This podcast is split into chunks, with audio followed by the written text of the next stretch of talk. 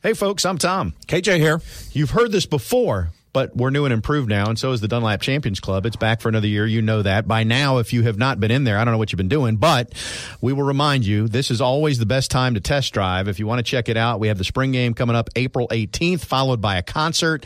Uh, good pricing to get in and see what you've been missing. A reserved chairback seat, access to indoor air conditioned areas, always a good thing. All inclusive food and soft drinks starting two hours before kickoff.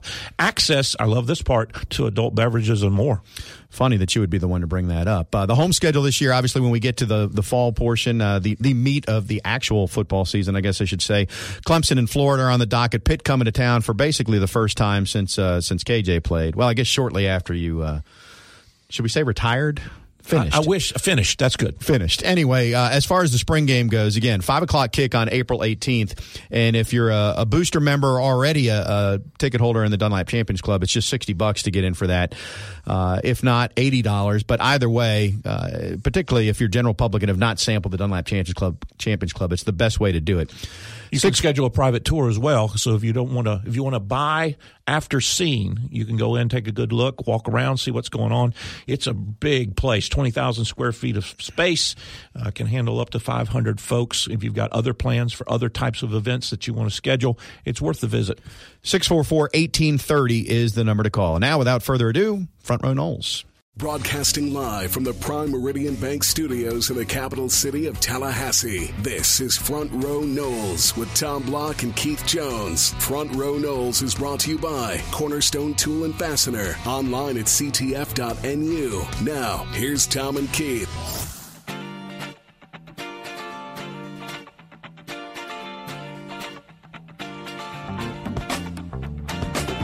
Good day, everybody. Welcome back to Front Row Noles. Tom and KJ coming your way. Keith, uh, good. To, well, I can't say good to see you. Good to hear you. How you doing?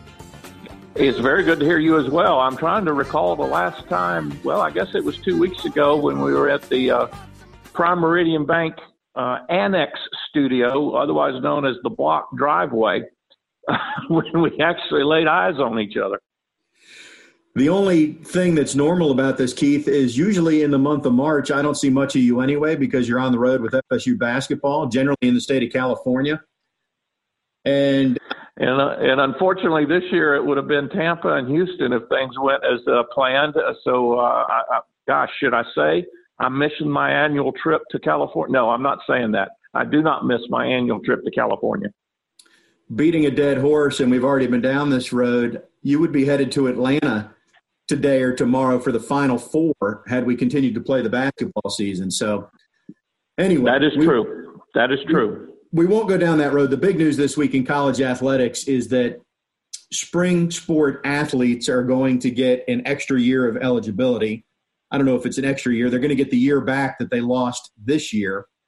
So they played what 15% of their season and they'll get 100% back next year if they choose to come back if they're seniors or if they're underclassmen, they'll basically repeat the same eligibility year next year.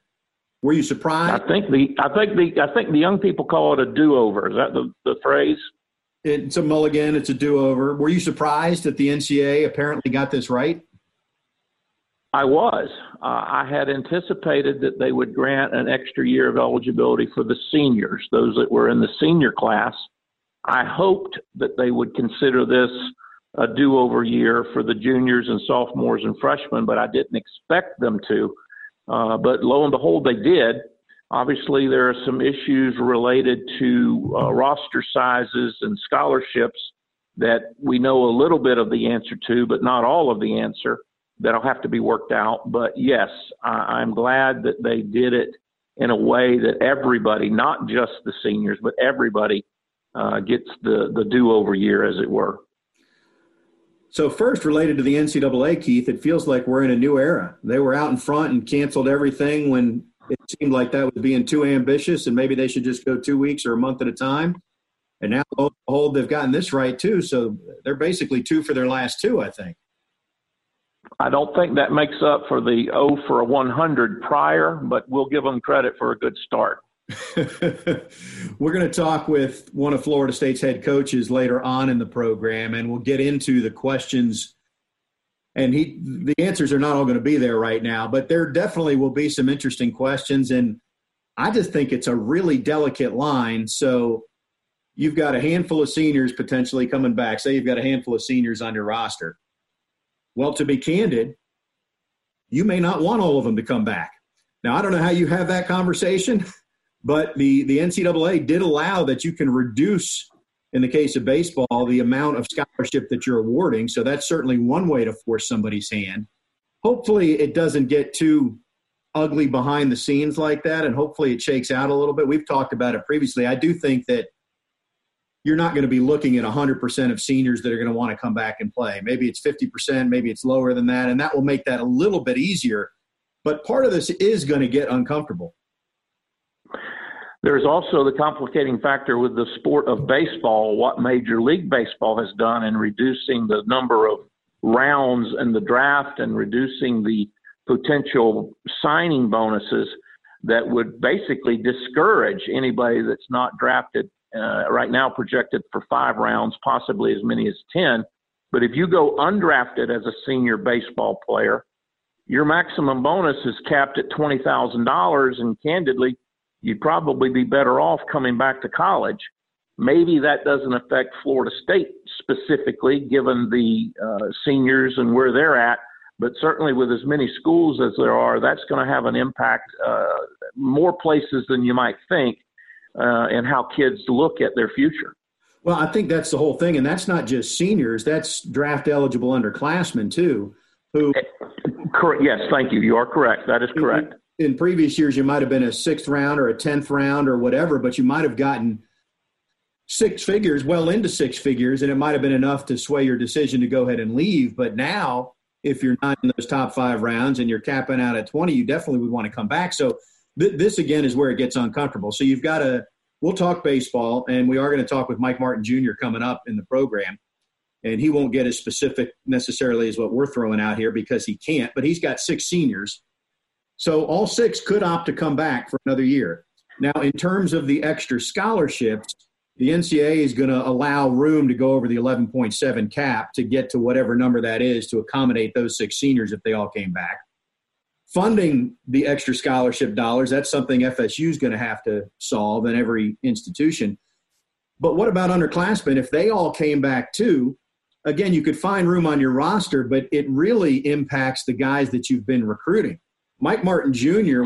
took over, he sort of pieced together his first class, but really was pointing to his second class because he would have a full staff and could get that together and you start piecing that together, looking at where you're going to have spots in your rotation and in your bullpen and in the everyday lineup. And now, if all these guys come back, what happens to the guys that had already committed and been in the fold? I mean, that's where you, you, there's still only nine positions on the field, no matter how many guys come back. Correct. And by some accounts, and I don't know how uh, in depth Meat can get into this, but I read one report that there were as many as 18 potential signees and quote unquote preferred walk ons that he was kind of excited about joining the program. So you got six seniors. They may all come back, or a number of them come back. You've got as many as 18 newcomers. And you, in baseball, which my understanding, you correct me if you know, but baseball is the only sport that has a roster limitation where even if you wanted all of those kids subject to what they change relative to the new uh, eligibility, you can't keep all of them. How do you decide which ones to let go? I, I don't know.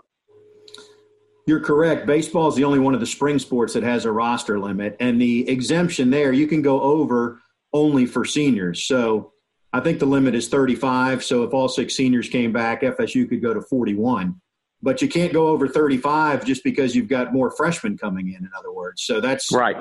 that's how they're handling that. And in terms of the funding of the scholarships the ncaa has long had a student emergency fund for lack of a better term student assistance fund student athlete assistance fund something like that.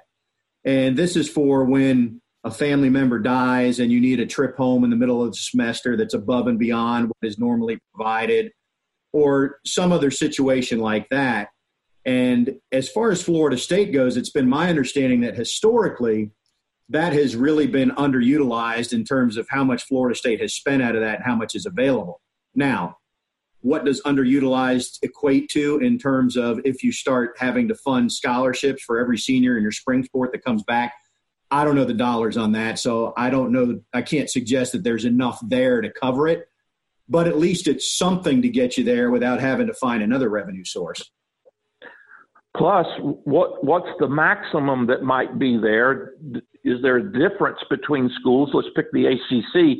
If if North Carolina has a million dollars in that fund and Florida State has a hundred thousand dollars in that fund, how do you reconcile that? Uh, I mean, there's there's a number of issues that uh, I you and I just don't know because we're not in it every day. But I see potential. I won't call them problems, but I see potential, you know, nuances and and and issues that are going to have to be worked through or at least discussed uh, as you move forward. Yeah, and to be clear, I don't even know if it's a dollar amount per school or if it's just one fund. And when a school has an emergency situation, they fill out the paperwork, and the NCAA says, "Here you go. Here's 512 bucks to fly Johnny home for the funeral services." You know, um, so yeah, I, I, don't, I don't know either. Yeah, we're pontificating uh, or discussing things that we don't know the details on, but those in college athletics, these are important questions, and they'll have to deal with them over the next. It's not just getting ready for this year; it really is going to be the next two or three years that there's ramifications from the decision this past week. All that said, the NCAA did get the decision right, and there's lots of decisions that are made in any business or any sport. And it's up to the rest of us or those involved to figure out how to make it work. So the powers that be will figure out how to make it work they do give the student athletes an opportunity here, and I, think we're in agreement that that was that was the right thing, and it's it's a good problem to have now in terms of solving issues. Well, and, and make a note uh, in the weeks to come, we need to make sure to circle back and visit because I do know there was some monies allocated in the CARES uh, passage bill that was passed and signed by the president on Friday for higher education. And in theory, that would go to universities or colleges, however it's doled out for educational stuff. But given the finances at the athletic side, you know, does the school have any flexibility to tap some of those funds for athletics? Those are questions on down the road that nobody knows the answer to.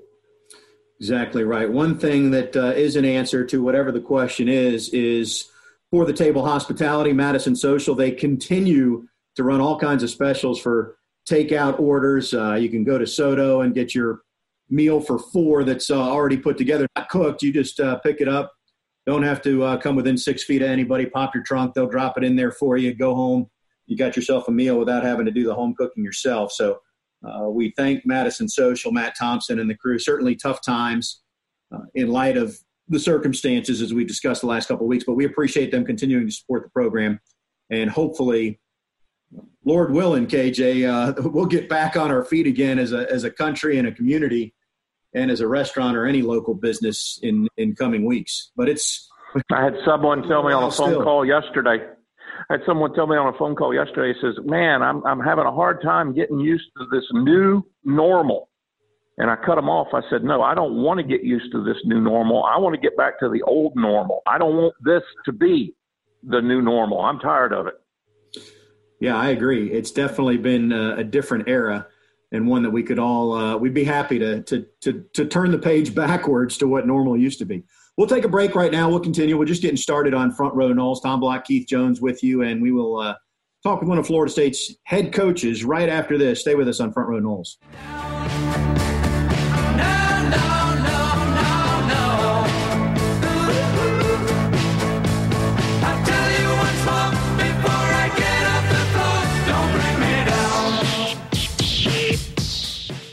Front Row Noles on 97.9 ESPN Radio is presented by Hobson Chevrolet of Cairo, Georgia. Get your best deal the Hobson way. Now, back to Tom and Keith.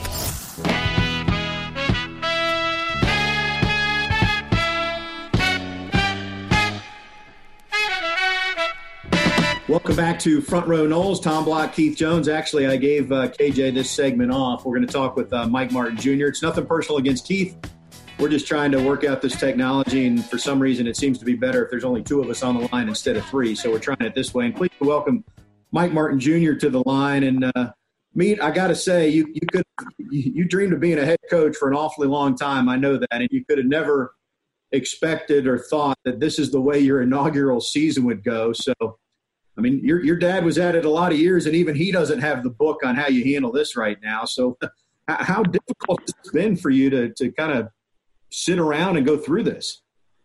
Yeah, it's uh, I'm just like you know everybody else. You try to find things to do to uh, keep your mind going and not think about uh, so much what's going on. Obviously, be crazy careful and, and staying safe and all that.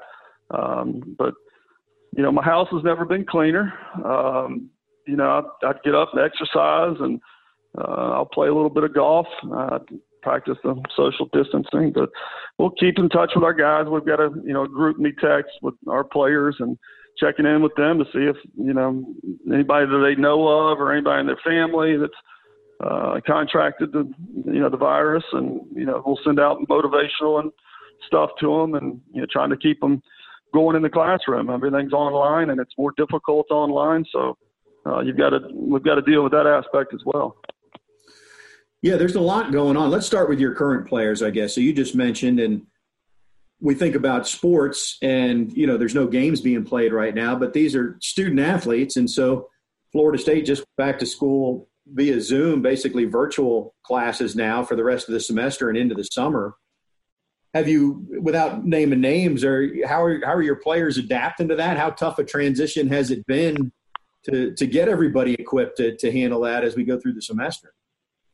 Yeah, thank goodness. You know, they're a lot more technologically advanced than we are, our generation. So it's it's really nothing for them to to get on. But the problem is, some of them you know the structure and the the visual learning and uh, you know the distractions and stuff when you're in a classroom you you, you kind of lock in there's people watching and you know you're uh, people you know how you behave and you know it's just easy that's what you've always done and now all of a sudden you know you're sitting in a house or in your um, in a room in your house and you know the dog and everything else so we've had a couple of you know ADD kids that we've really had to, hey, look, you got to make sure you do this, that, uh, lock in because um, they're not going to give you any. The NCAA is not going to uh, give any leeway when it comes to eligibility through all this. So it's there's a lot of college coaches that are worried. I can promise you that.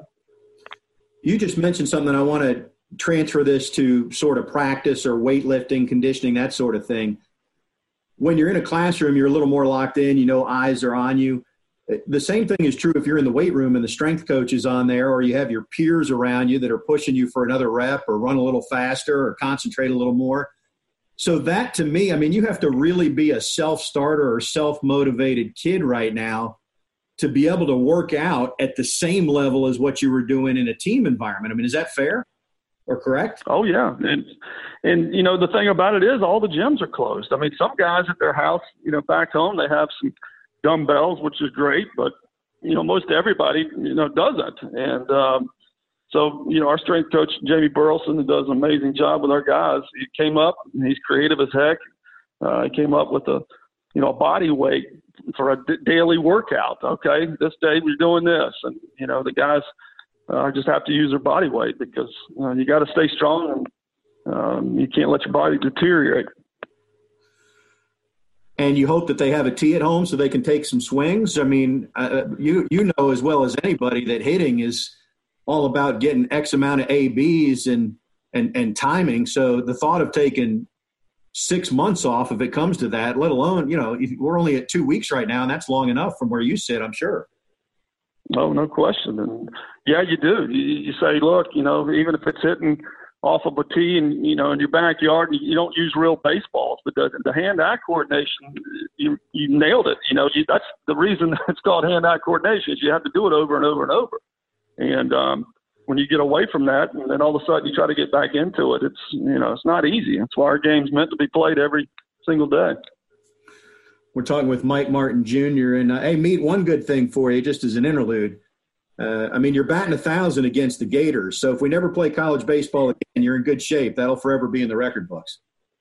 Yeah, that was uh, somebody sent that to me the other day. I didn't even, of course, I wasn't thinking about it, but it'll it'll go down. You know, the last game played at McKethan Stadium, and you know what was the score and who won, and that's about the only you know cool thing that's happened in recent times when you know you think back of what all transpired. But um, you know, it was it was definitely neat to get in there and get a W. But um, and the, the the thing that really, you know, obviously, I don't want to seem selfish and talk baseball and during this time, but the fact that we were playing better, you know, we those last three we started to you know pick the ball up defensively and we're kind of starting our our groove, if you will. And um, you know, again, we'll we'll get back to it when the time's right. We just um, we got to be smart. Talking with Mike Martin Jr. here on Front Row Noles. Meat the big news earlier this week from the NCAA was handed down that spring sport student athletes are going to get an extra year of eligibility. And that's not just seniors, that's across the board. And that leads to lots of questions. And Keith and I posed, as we typically do, we threw out lots of questions without knowing any answers.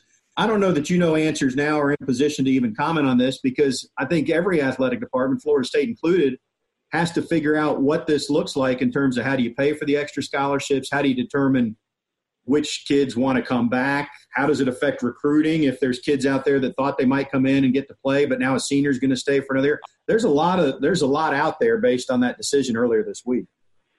Yeah, there is, Tom. There's a ton of things that have to be figured out. Um, you know, the one-time transfer rule. they're going to allow that now. Uh, you know, what's that going to look like? Can they just go wherever they want to go? Um, you know, there's a lot to sift through. Um, a lot of things I can't answer. I don't want to just sit here and say I don't know, I don't know, because nobody does know. There's a few more things that they have to rule on and give us some clarity before it's even worth talking about. Um, you know, I do think it was the right decision to uh, not just do it for seniors, but for for you know all the kids. But uh, again, I just I don't I don't know what it's going to look like, and, and I'm sorry, but uh, it's just there's so much to to figure out first. Has there been recruiting implications at this point, or is is everybody still in the well? We we can we can wait for now because we realize you don't have these answers yet. Yeah, again, I get calls constantly throughout the day. You know, well, what if this happens? What what's going to happen here? If this happens, what's going to happen here? I mean, are we even going to have a June draft? You know, well, they they're trying. They're saying sometime in July, but we don't know that that's actually going to you know happen and take place. So, um, you know, and it all goes back to that. And then once, okay, they are going to have how many rounds are they going to have? All right, well, that takes these kids that you're planning on bringing in. Well, they're going to be gone. They'll they do a 10 round draft, this kid will go anywhere from five to 10. So you, you know, cross him off. All right. Now I got to find somebody to try and replace him. And how do I do that? If I go and get a grad transfer, all right, if that grad transfer comes in, how's that going to work? You know, is a one time transfer rule for everybody? You know, do they count? Because they've come out and said that, you know, the seniors do not do not count in your 11.7 or your 27 guys on scholarship. So what happens if it's a grad transfer? transfers in. Is he treated like one of your roster guys, or is he treated like everybody else? So there's there's a lot of things they got to figure out. So I, I, haven't looked at this this closely, but this is your world Meat. So related to the draft, is is the whole thought on cutting it from? I mean, at one point it was 60 rounds. Now they're talking about going to maybe five or 10 for this circumstance. Is that just because they haven't had enough time to evaluate in person, and so they don't want to get on the hook for somebody in the 27th round, and that's why they've they've considered this route, I guess? Yeah, it's it's basically they're only going to take guys. They're only going to be comfortable taking guys that are slam dunks.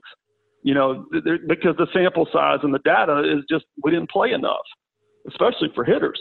You know, you you can evaluate, you know, whomever, but it, you got to it's got to be a long period of time before, as an owner, you're like, yeah, I'm willing to dump a million dollars into this guy. It's not going to be you know, based upon 17 games. Um, and then you start talking about the high school kids. That those are the ones that I think I think it's going to be a college heavy draft because of the fact that they've got you know basically two or three years of data from college at, at a very high level versus you know the last how many ever months of a high school season when you've only seen the guys a couple of times and, and they don't have all the data that's out there you know the, for the college guys. So I think it'll be college heavy draft.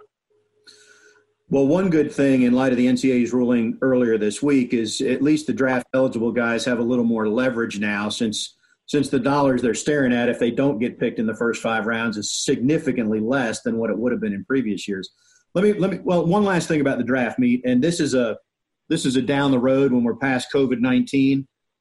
But the draft has always fallen at an awkward time, I'm sure, for you as a coach, because it's right in the middle of the postseason when guys are distracted at an important time.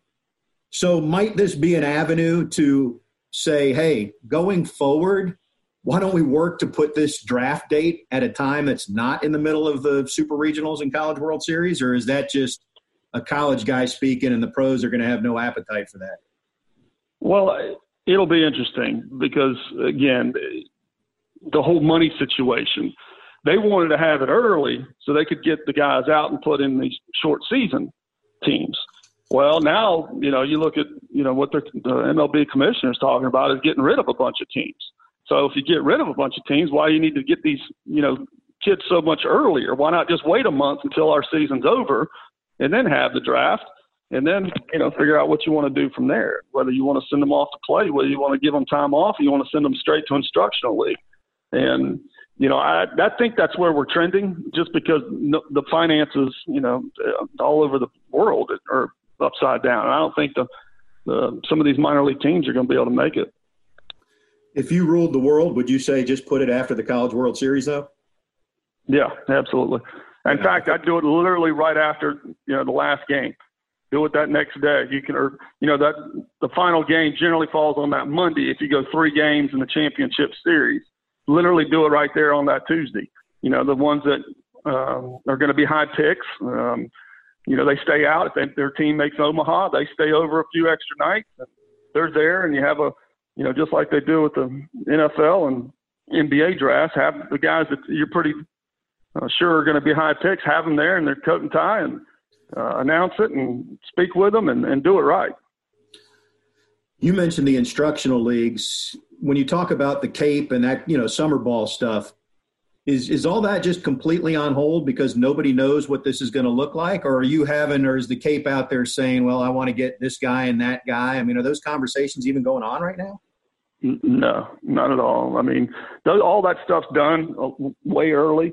You know, guys are signed up and um, things along those lines, but there's no communication at all with summer ball guys. There's no sense in it.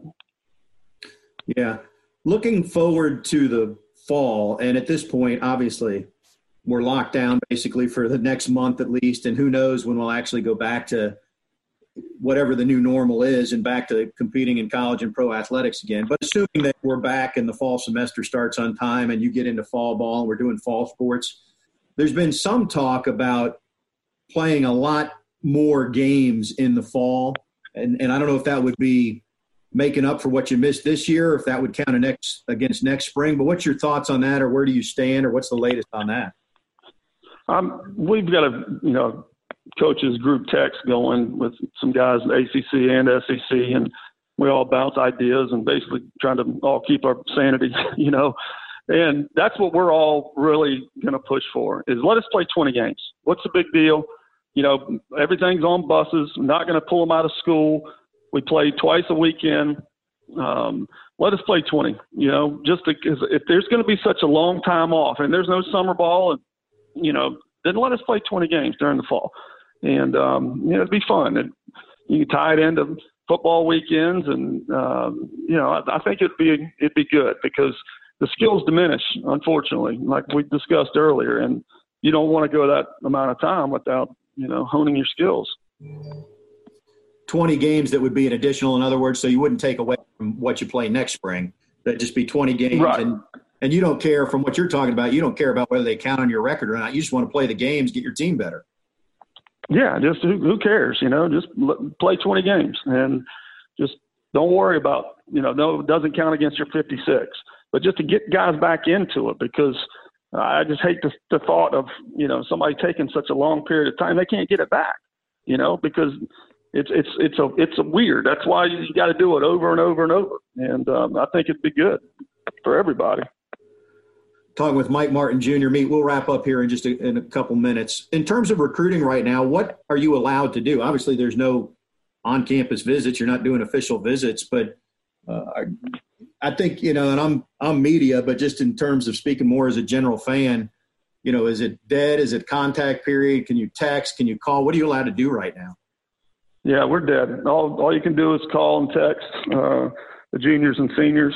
Uh, you can field calls from the underclassmen, Um, you know, they're it's basically the same, you know, thing to everybody. It's just, sorry, bud, I don't know. You know, people are scrambling, going, oh my gosh, you know, what, what about my scholarship and how am I, how's this going to work? And you know, a lot of it's just, um, you know, doing everything you can to advise the kids and uh, keep their spirits up and, you know, just say, look, we'll figure this thing out. You know, we're all human beings, and, but we just don't know enough right now about anything. No, we really don't. It is. Uh, I keep using the phrase "uncharted waters," which I need to come up with something different, but that's what it is. I'll finish up on this Meat. not that you would have wanted this, but any coach, you know, you would go through a full season and then you you self-assess. How did I do? Where could I be better? What did I do wrong? Are you able to use this downtime at all through your short sample size of 15 to 20 games, however many you coach, to to look back and and analyze and say, you know what, I need to do this a little bit better. I mean, is there any is is there a glass half full side of this for you in terms of your development as a head coach? You know, that's a good question, Tom. Um, I really haven't had a chance to do that. I am big on uh, you know, analyzing and being truthful and uh, to make yourself the best that you can be in whatever it is that you're doing. And, um, you know, and there will be a time for that. Uh, you know, the fact that we were starting to play better, uh, I think was important because you can learn so much from that. When things are bad and, and you're, losing ball games and you're, you know, defense is, is horrible, but you start to pull out of it. That makes you that much stronger down the road. And we were really pounding that into our guys. And you know, just imagine, you know, where we're going to be. We're we're hanging with top five teams, and we're not playing defense. Just imagine what it's going to be like when, when we are, and we're going to come out of it. and We're going to play better defense and have more confidence, and um, you know, all that stuff. And then some guys were slumping, then we're still hanging with these guys. So. Um, you know, it, it's a shame because we really felt like we could pitch and, um, you know, play with anybody in the country and make a run at the whole thing. But, um, you know, again, I haven't had a chance really to do a whole lot in regards to, you know, self assessing, you know, my situation. Uh, you know, I, I, think our pace of play was just okay. It wasn't where I wanted it to be. Um, you know, I felt like we did a good thing in using a bunch of guys. Uh, that's going to be beneficial, you know, down the road. And, um, you know, just we got to pull through this and everybody get that their clear mind back, and uh, it'll be something we'll never forget. That's for sure. No question about that. I hope the next time we chat, we're talking about the important stuff, like which is your first lefty when you need a pinch hitter off the bench, or who you're going to in the eighth inning. If they got a righty coming up, you know, the important stuff. Man, that would be awesome, no doubt. Everybody wants to get back to to normalcy, and uh, you know, it's just it's just crazy. It really is. Every time you think about it, it just kind of rattles your brain. Like, good grief, what in the world is going on? But um, we'll keep pushing, keep plugging away. Always appreciate your time, Meat. Stay safe, and uh, we'll catch up down the line. Okay, Tom. Thank you. Bye bye. Mike Martin Jr., and we'll continue with more Front Row Noles right after this.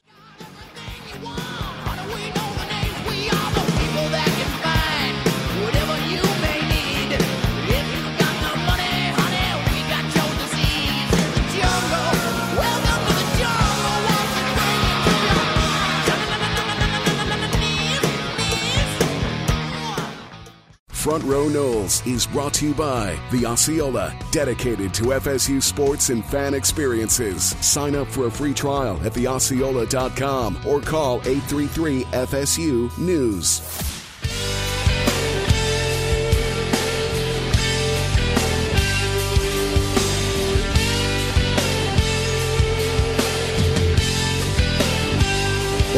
Front Row Noles. Appreciate Mike Martin Jr. joining us. Tom Block, Keith Jones with you as we continue. And we are pleased to once again open up the Earl Bacon Agency hotline, the Earl Bacon Agency ensuring your future together. And we have our Osceola insider with us.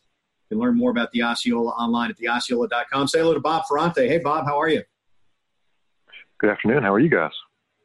Doing great. It's I said this last week, Bob. It's interesting. There's no games to report on. There's no game stories but there continues to be an awful lot of behind the scenes details and basically nobody knows the answers to any of them because they evolve and they change daily. What was your initial thought when the ruling came down earlier this week that spring sports seniors spring sports student athletes period were all going to be granted an extra year of eligibility if they were so inclined to take the ncaa up on that? I think people are pleasantly surprised. That was, you know, kind of the feedback I got from the American Baseball Coaches Association. They had hoped that this might go through so that everybody, regardless of if you're a, freshman, a junior, a senior, you could have the chance to come back. We knew seniors would have that chance. I think what's important from a baseball standpoint to underscore is if you were a junior in 2020, you're a junior in 2021, you're not losing your chance to come back, but also you still have that, that leverage in the Major League Baseball draft. So you won't be losing money. And that's very important, I think, because juniors are very cognizant about being their money year.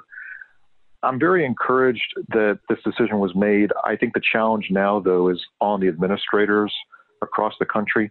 How do you fund this? How do you make sure there's enough money for in baseball these partial scholarships in all the other sports. A lot of them are full scholarships. This will be a burden on families too as, it was reminded to me you know think about a, a half scholarship. Well essentially one semester is being paid by a family and one by the university. So these are challenges that i think everyone's going to share in how it all comes together.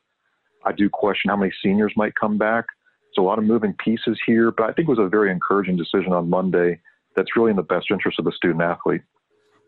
Bob, you mentioned the funding and where the money comes from. That also leads to another story that has gotten legs and uh, is becoming uh, much talked about, and that is will there be will there be a college football season in the fall? This has become a really big topic in college athletics in the last probably two weeks.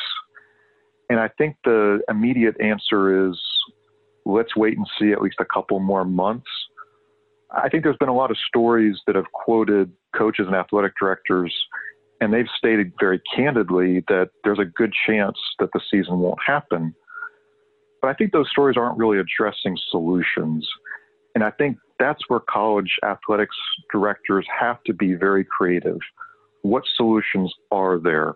When can you get football players back on campus to have an abbreviated camp? Maybe it's three weeks.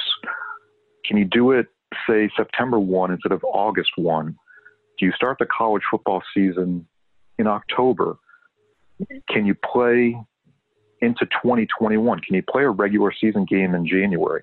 These are a lot of questions that I think might raise eyebrows traditionally because we just don't think of the college football season that way there's a lot of things to be worked out, especially like the Big Ten schools, and they're going to be playing in very cold weather into potentially December if we're trying to jam in an 11 game or 12 game season. We have to think about various solutions, playing in dome stadiums, playing maybe in empty stadiums. It's it's a lot of big question marks. Right, the bottom line is financially, college athletics needs to have a college football season so that we can fund every sport. And I think that's the goal that everybody's going to try and figure out. How can we make that happen? I think that is the multi-million dollar question, Bob. As we've had, I, I continue to see headlines that maybe there won't be a football season. Kirk Herbstreit made some news for his response on Twitter to somebody's question. But I'm I'm where you are. I just don't see the path forward if you do, if you're not able to generate the revenue that comes in with college football. I think it's very concerning what would happen, and and we can play out that scenario, but maybe that's for another time down the road when we're a little bit closer to those decisions being made. I think the realistic scenario is that football television contracts and ticket revenue amounts to I've heard reportedly 80% of an athletic department budget. So in that in that discussion, football has to happen even if we're talking about six, eight, ten regular season games, some amount of college football needs to take place. And really, to me, it's a question of when and how can we safely do it. Again, do you use dome stadiums? Do you play in maybe warm weather cities? Do the Big Ten teams have to go to Florida or Arizona, for example? I think anything realistically is on the table as we have this discussion of making sure that some amount of college football is played just so that we're not hurting all of the other sports that all the colleges have to put out there on the field. Hey, Tommy, our idea about playing spring games against other institutions, maybe we play four or five games in April or May next year.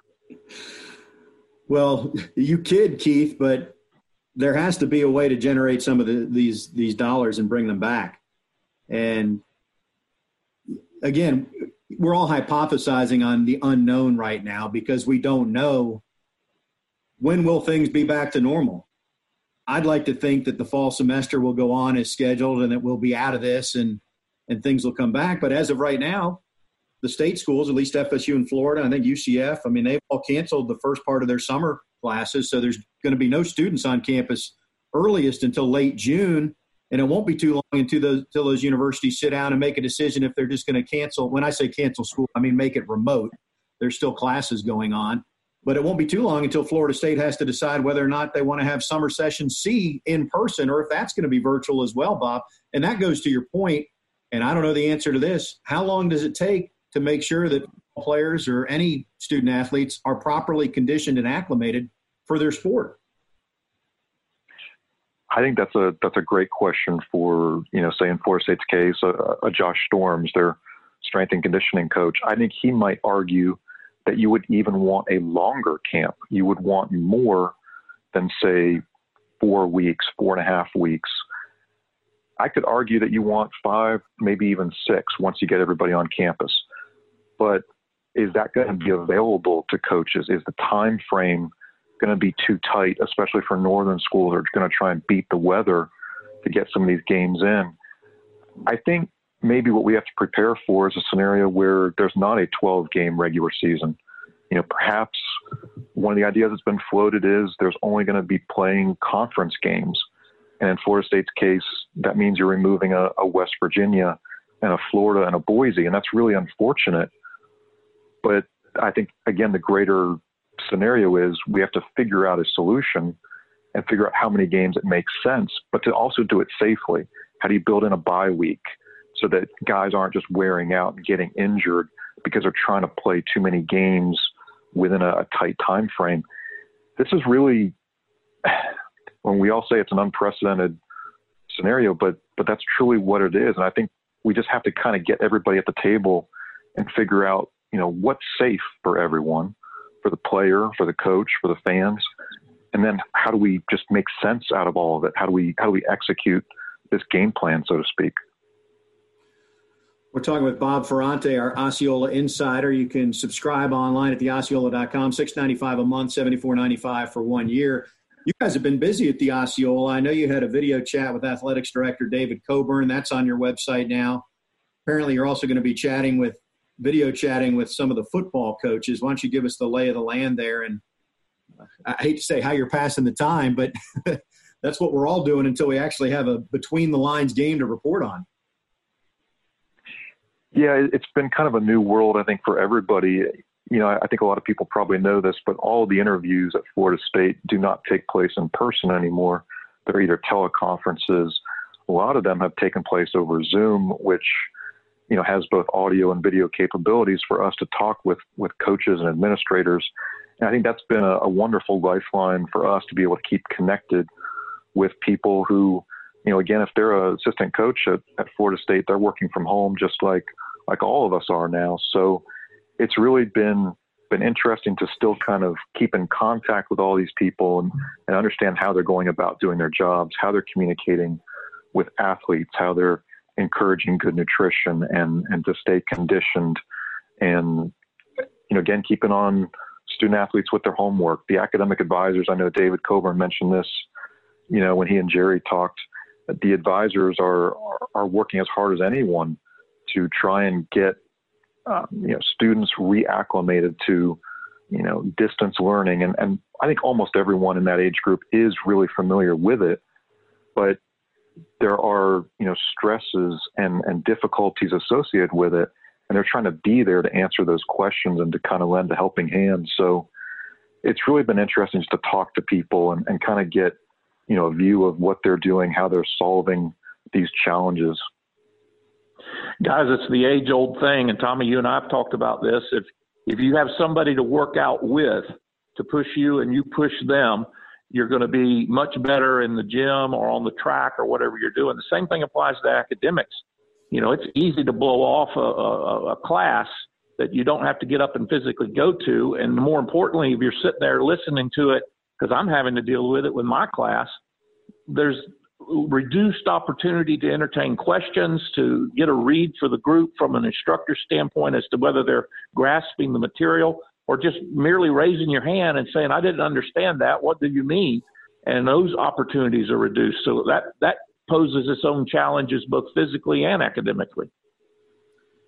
I agree, Keith, and I'm seeing it just in terms of working from home. On the surface, working from home sounds great, but there's not the separation of church and state, if you will, for lack of a better term. So, in some respects, I feel like I'm always at work, and there's distractions that you have when you're working from home that you don't have if you're at the office. And to your point, if you're in the weight room, you're dialed in, you're supposed to be lifting weights. If you're on the field, that's what you're focused on.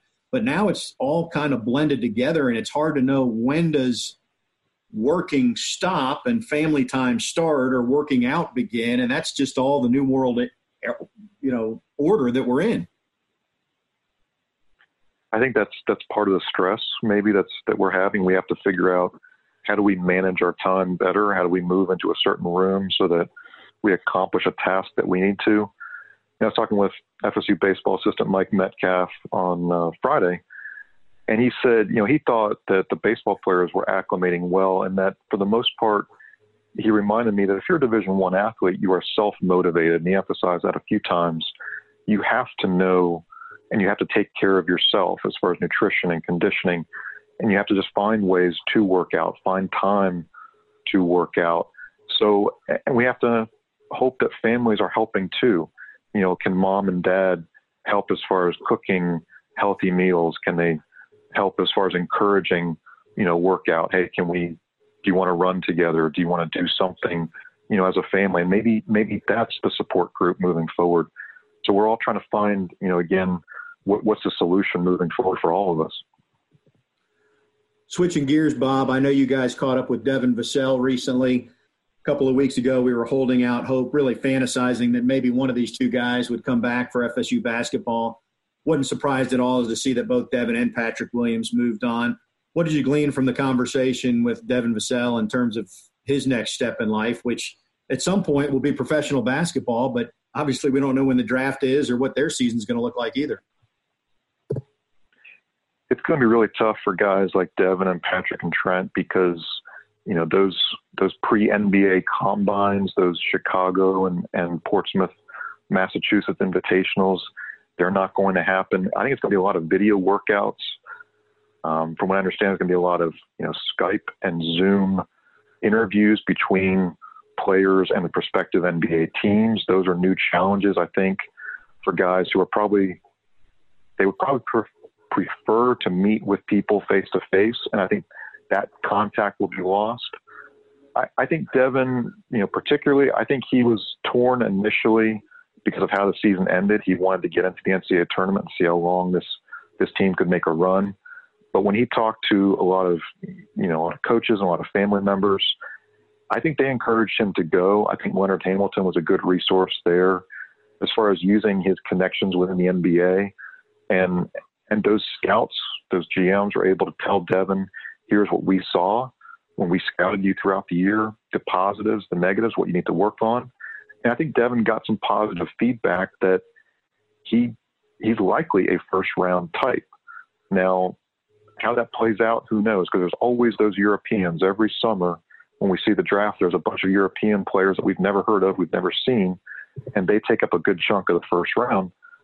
I look at the upside of Devin Vassell, that all court game, at the defense, the distribution ability, the jump shot he feels like a guy who's very valuable to teams. And I think I think he feels like a first round pick, but I think teams will see right away the high character kid, a guy who's a sponge, who absorbs the game, and he's well worth drafting, I think. Well, guys, at least we can count on the NFL to give us a draft, even if they don't do pro days or individual workouts.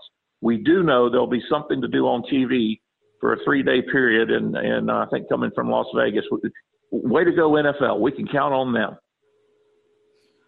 the NFL has shown no desire to change any of its plans. I think it's um, somewhat eyebrow raising in that regard, where they held free agency and the whole Tom Brady ordeal taking up the news cycle for what seemed like forever.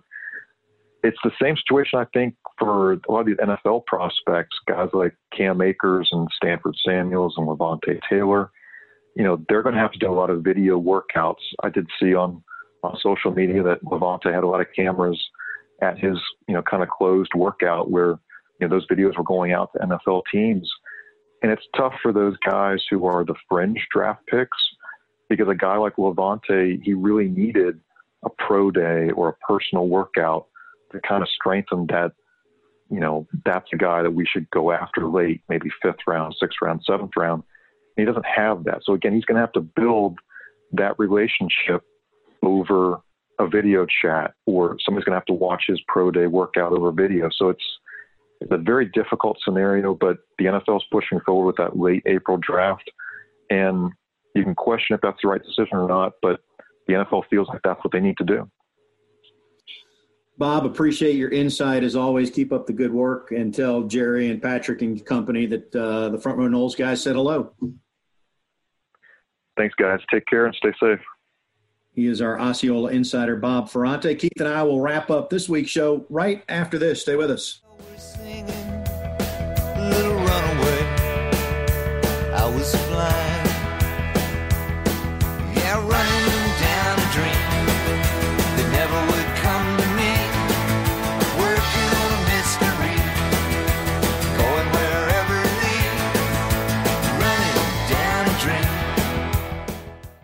Front Row Noles on 97.9 ESPN Radio is presented by Hobson Chevrolet of Cairo, Georgia. Get your best deal the Hobson way. Now, back to Tom and Keith.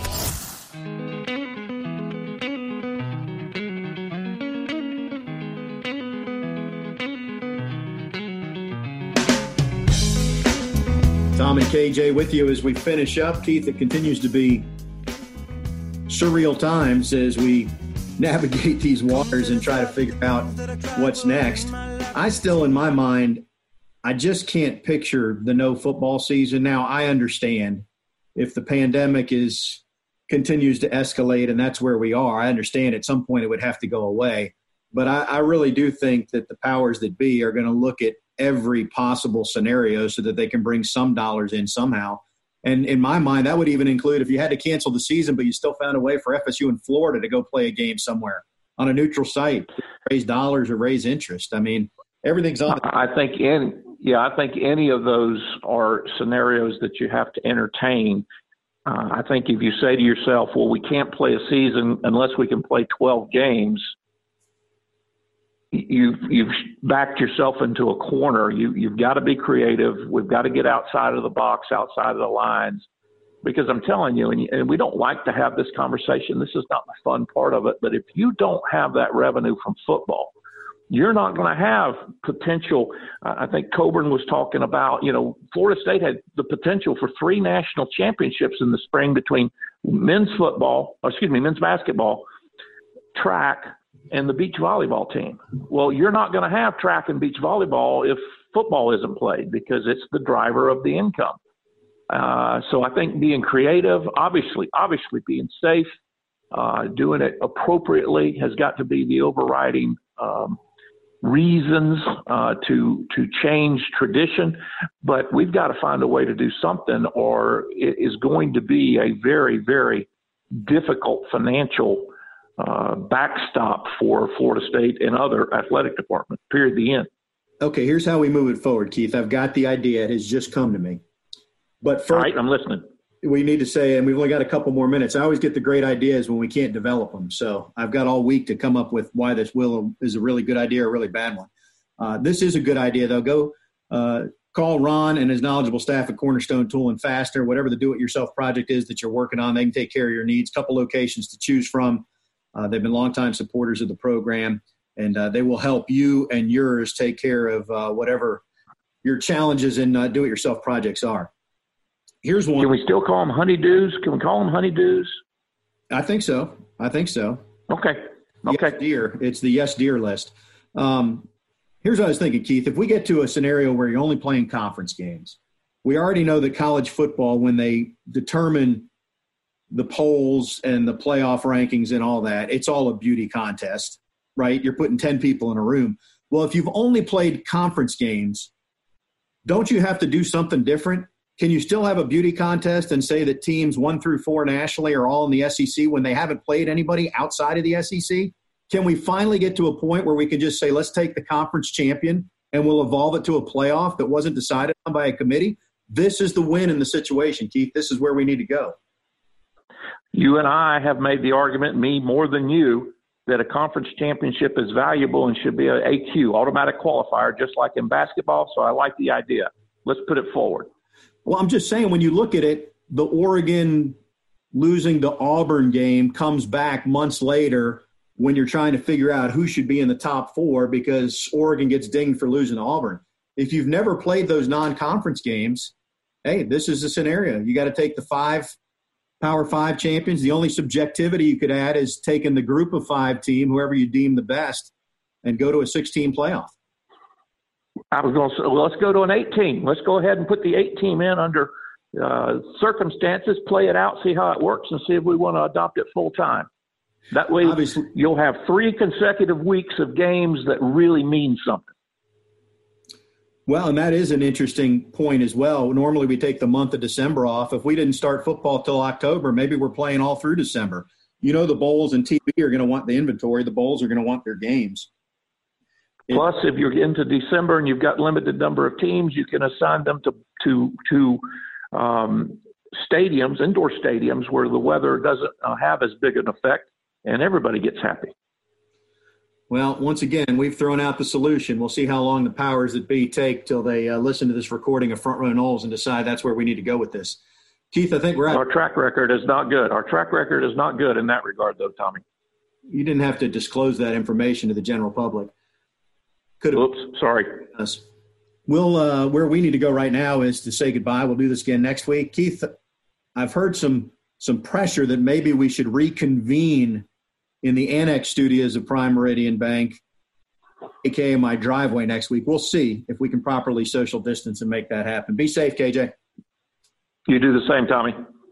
Folks, thanks for tuning in. We'll talk to you next week on Front Row Noles. We don't need no control. No dark sarcasm in the classroom.